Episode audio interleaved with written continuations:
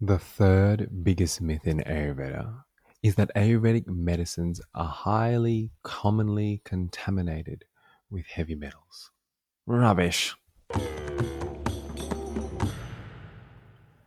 Hi, I'm Dylan Smith. I'm an Ayurvedic practitioner and holistic health educator, someone who is very passionate about Ayurvedic medicine, which is the medicine science of life, that science which governs the laws of nature which are the primordial laws of nature which optimize longevity, longevity of the human lifespan that is long lived in a relevant, vital way.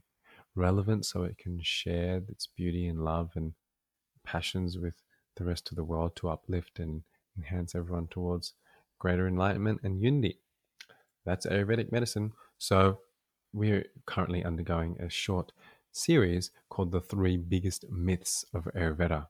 And we're up to myth number three. Myth number one was that you have to be vegetarian.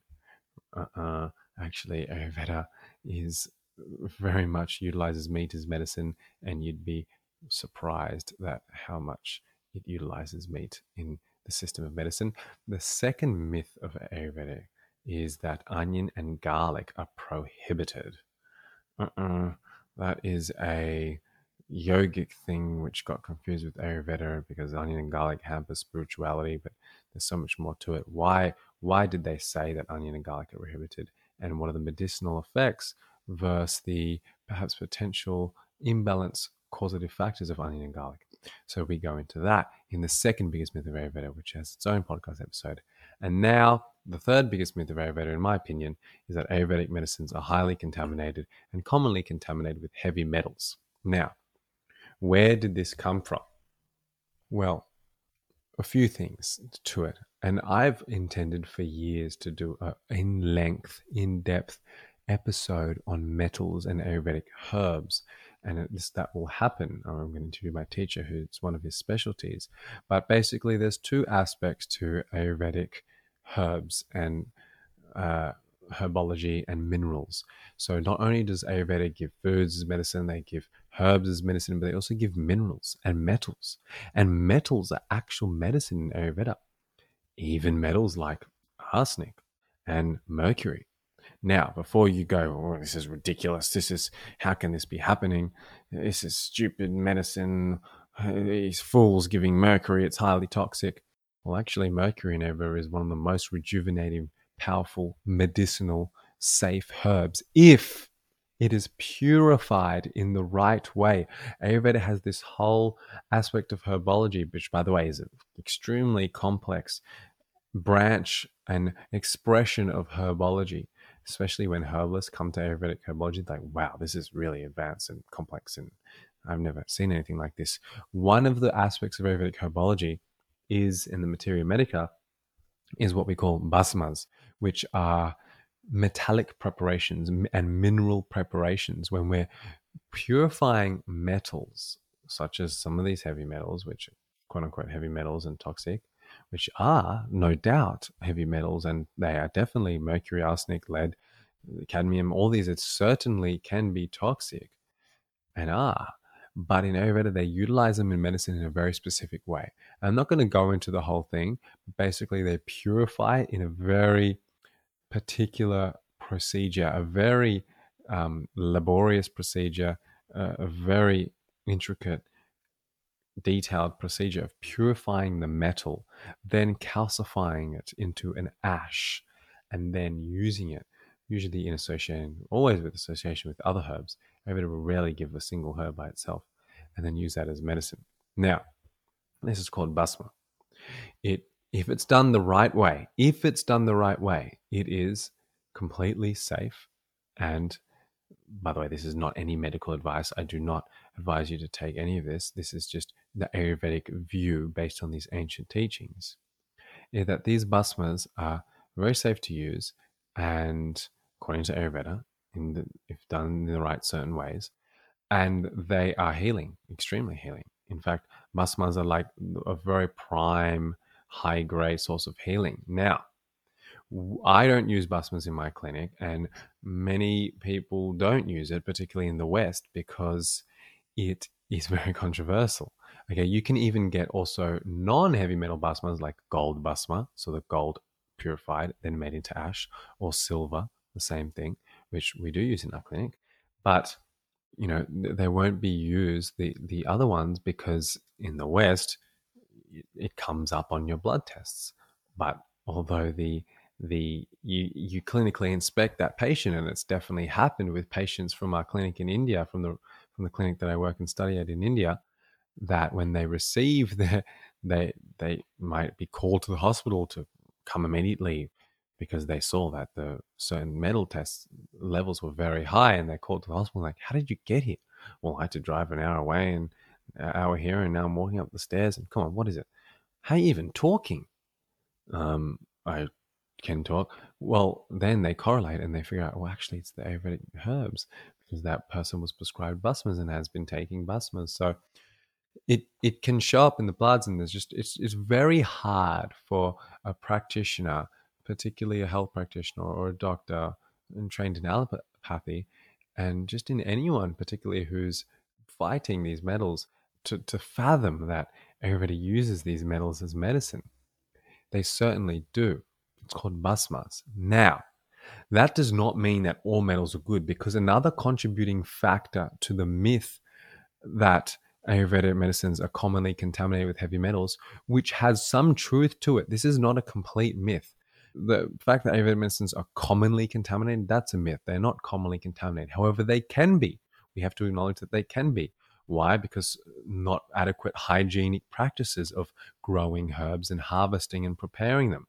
Right? When I've made herbs before and processed them, that's the big thing. It's it's how do you process the herbs and what's the, the metabolic process of transforming them into a pill or whatever you're making them into.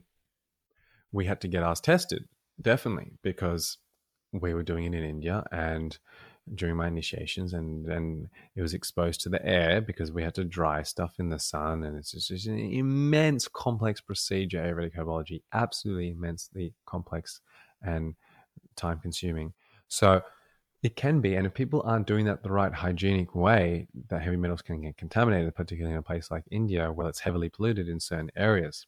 So for that to really know the manufacturer, how they are processing, what are their reports, but more so having an intimate connection, or having a Vaidya or an Ayurvedic practitioner uh, who is very, like what we do at Vital Veda, we're very particular about who we get the herbs from, which manufacturers, right? You can get some of these classical formulas in Ayurveda, classical formula something which has been classically um, taught and shared through the classical texts, and you'll get, for example, the most common classical formula might be Chyawanprash, which is a formula of herb made into a paste, and you'd probably get a few hundred, at least, few hundred companies making this formula, making this herb and selling it.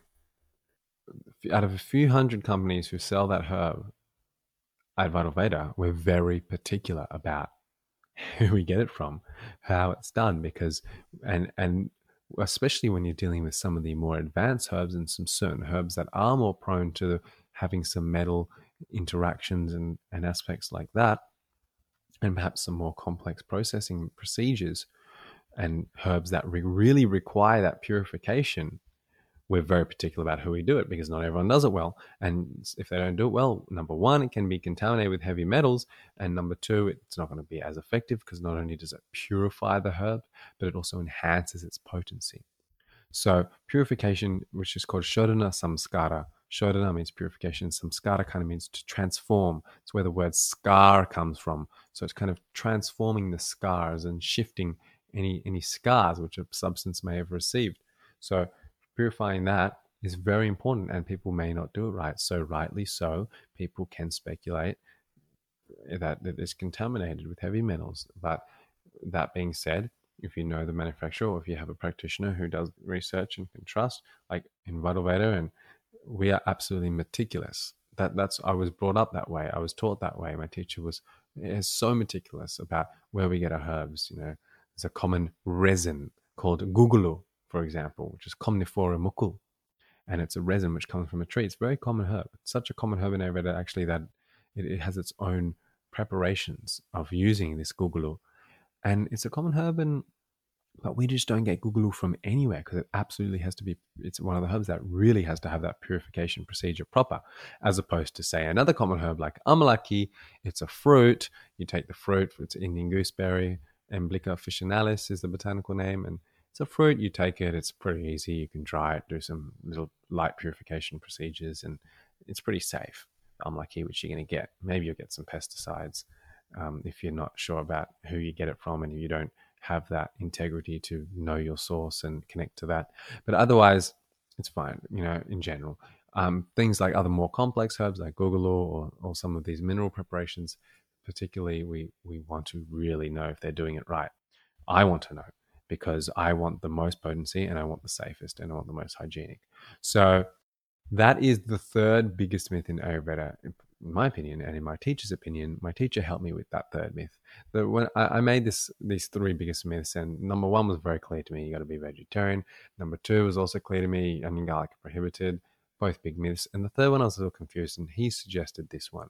And I think it's because Uh, as Ayurvedic practitioners, we do get the occasional skeptic and someone acting out of perhaps excessive fear or excessive unnecessary caution that, oh no, I can't take that, which kind of, and we're going to do a great detailed episode on this, but that really disrupts the ability to heal from a treatment protocol because you need to be able to surrender to a practitioner who you can fully trust in order to obtain maximum healing results. You want to just be able to surrender, not analyze, and certainly not have any fear about the medicine you're taking. And that's the beauty with Ayurveda is is giving that space for you to surrender to an Ayurvedic physician so that you don't have to think about your health. You let the physician think about it and do all the procedures and heal. And you can just focus on enjoying your life and enjoying your health rather than focusing on the disease. So, certainly not Ayurvedic herbs and products have heavy metals. The two reasons why it's thought is one, because they actually do use metals as medicine. And number two, is because yes, you're right, it can be contaminated, but it's really it's not that common, and it's and it can be, but it's it's it's not that it's not as common as people think. So we're going to do a whole show in the future on metals and bhasmas, and not only explaining more about these heavy metals, but and all the different metals and what are the medicinal qualities of metals and why they considered one of the prime therapeutic tools in Ayurveda. So stay tuned for that on the Vital Veda podcast. You better subscribe if you want to stay tuned because that's what's going to inform you when we come out with new episodes. We do mixes of solo episodes of me, Dylan Smith, an Ayurvedic practitioner based in Australia, sharing some wisdom, and as well as we interview experts in the fields of health, consciousness, spirituality, science. So if you appreciate this stuff, share it. If you have someone who's scared about Ayurveda metals, share this episode with them. Check out the other episodes on the show. And until next time, my friend, much, much love.